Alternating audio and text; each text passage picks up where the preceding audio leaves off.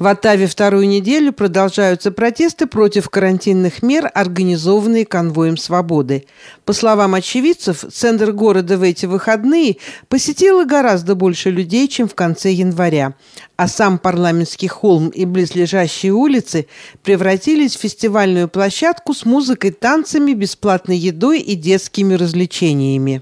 Это сильно отличается от подачи официальными СМИ новостей о том, что город заняли оккупанты, которые несут грязь и шум столицы Канады, нарушают покой жителей и оскверняют памятники. Что же на самом деле там происходит? В ситуации разбирался корреспондент радио «Мегаполис Торонто» в Оттаве Юрий Начитой. Здравствуйте, в эфире радио «Мегаполис» Юрий Начитой с прямым репортажем из Оттавы, столицы Канады – Сегодня в Атаве уже девятый день проходят протесты, которые начались э, с протестов тракеров против вакцинации, но переросли в нечто большее в протесты за свободу, за отмену ограничений и за возвращение тех прав, которые мы, канадцы, потеряли в результате ограничений, введенных против ковида. Атмосфера праздника сохранилась. Сегодня был солнечный день. Было даже, пожалуй, больше людей, чем прошлые выходные. Люди вышли на улицы, довольные, с радостью, с улыбками но, несмотря на прежнюю атмосферу праздника, кое-что поменялось. Ну, главное, конечно, фактором это то, что практически бегство Трюдо, который по такому случайному, конечно, совпадению заболел ковидом именно в день, когда колонна конвоя свободы прибыла в Атаву и продолжает практически прятаться от всех и даже не э, может начать переговоры с народом по телефону или через массовые медиа. То есть он э, по-прежнему утверждает, что это ничтожное маргинальное меньшинство с ошибочными взглядами. Он делает упор именно на наличие экстремистов среди этих людей, хотя, конечно, большинство людей совершенно мирные люди, вышедшие протестовать. Очень интересно, что партия консерваторов, которая получила на фоне вот бегства Трюдо шанс на то, чтобы получить популярность, она погрязла в возне после отставки лидера консерваторов. Практически начались какие-то подковерные игры, интриги, и сейчас консервативная партия погрязла вот в этой возне за новое лидерство. На этом фоне, конечно, набирает баллы People Party of Canada, которые из самого начала поддерживали повестку против ограничений. И, конечно, еще одно новый фактор – это такое большое недоверие официальным медикам э, здравоохранению Канады, потому что люди чувствуют себя обманутыми, им сказали, что по достижении 80% уровня вакцинации наступит коллективный иммунитет, и несмотря на то, что были альтернативные мнения, которые говорили, что, ну, в общем-то, это не факт. Была такая официальная пропаганда, что вакцинируйтесь, вакцинируйтесь, и мы все отменим. И, в общем-то, этого не случилось. Понятно, что это не вина правительства, но, а, конечно, вот этот сам факт, что правительство вело такую тоталитарную пропаганду и не слушало альтернативных осторожных мнений, а сейчас, как говорится, оказалось, в общем-то, что эти люди были ну, достаточно осторожны, это, конечно, не добавляет доверия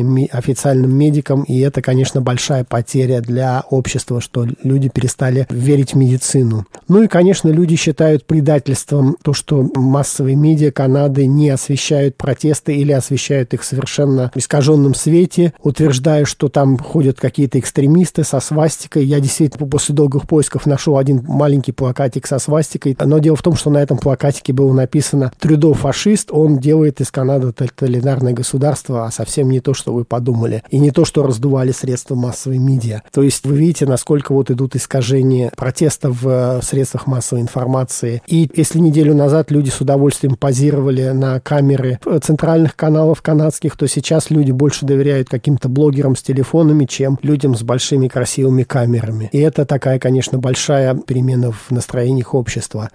Ну и, конечно, очень большое озлобление людей вызвало факт, что э, были заморожены фонды э, компании GoFundMe. Все понимают, что для компании GoFundMe это огромные репутационные потери после этого, которые вряд ли компания сможет оправиться и занять прежнее место на рынке вот этих краудфандингов. Понятно, что эта компания находится в Калифорнии, на нее надавило не канадское правительство, и очень многие считают, что это, ну, как бы грубое вмешательство во внутренние дела Канады, и вот это вот вызывает определенные тоже негативные эмоции у многих людей. Не все имеют одинаковое мнение, но вот этот факт, он очень озлобляет людей, то, что что люди жертвовали деньги на определенную цель, а потом э, кто-то это решает, что эти деньги не должны попасть тем, кому они жертвовались. Это, конечно, ну, не очень красиво выглядит. И самое главное, что сегодня я впервые увидел так называемых антипротесторов. Это, конечно, небольшая группа, несколько десятков человек. А, но что меня поразило, то, что у полиции обычно существует протокол разделять людей, которые протестуют за противоположные вещи, ставить между ними барьерчики. Полиция э, какое-то расстояние, минимум 50 метров, чтобы люди не могли войти в физический контакт. Здесь же полиция стояла в сторонке, люди совершенно спокойно подходили, дискутировали, пытались антипротесторы переубедить антипротесторов. И, конечно, я хочу сказать, что вот эти лозунги, с которыми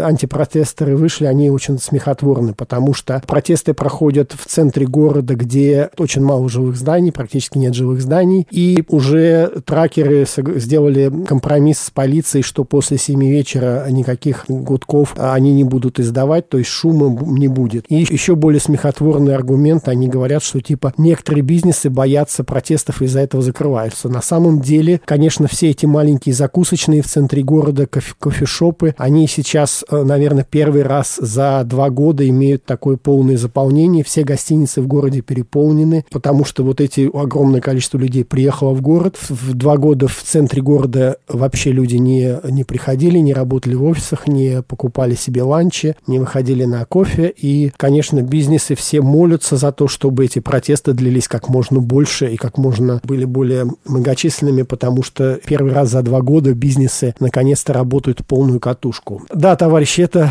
совершенно патовая ситуация. То есть мы видим то, что говорил Владимир Ильич. Низы не хотят жить по-старому, верхи не могут жить по-старому. И существует достаточно четкая организация среди вот этих протестеров, которая может собирать деньги, которая может держать людей в определенных рамках, которая действительно чувствуется четко, кормит людей, э, снабжает бензином. И главное, что полиции нет никакого желания никого разгонять. Они достаточно мирно стоят, улыбаются. Я видел сидящих за одним столом тракеров и полицейских, пьющих кофе. Так что единственная надежда, что все-таки у людей в конце концов выработается коллективный иммунитет как к этим вирусам, так и вот к этому э, вранью массовой медиа, к нечистым политикам, к дешевым провокациям, попыткам вот так вот столкнуть людей разных взглядов, э, разъединить людей. И канадцы, в принципе, очень спокойные терпеливые люди. Если даже спокойных канадцев достали, то это, в общем-то, серьезно. И если медики сейчас не дадут отбой, не скажут, что все, этот вирус закончился, пандемия закончилась, как это уже сделали медики в Британии, очень умно поступили, я бы сказал, тогда все будет хорошо. Если же, конечно, кто-то попытается вот это ничтожное меньшинство, сотни тысяч людей, их поддерживающих взгляды, разогнать, то я не думаю, что это будет очень хорошей идеей. Спасибо. С прямым репортажем из Оттавы. Юрий Начитой, радио Мегаполис Канада.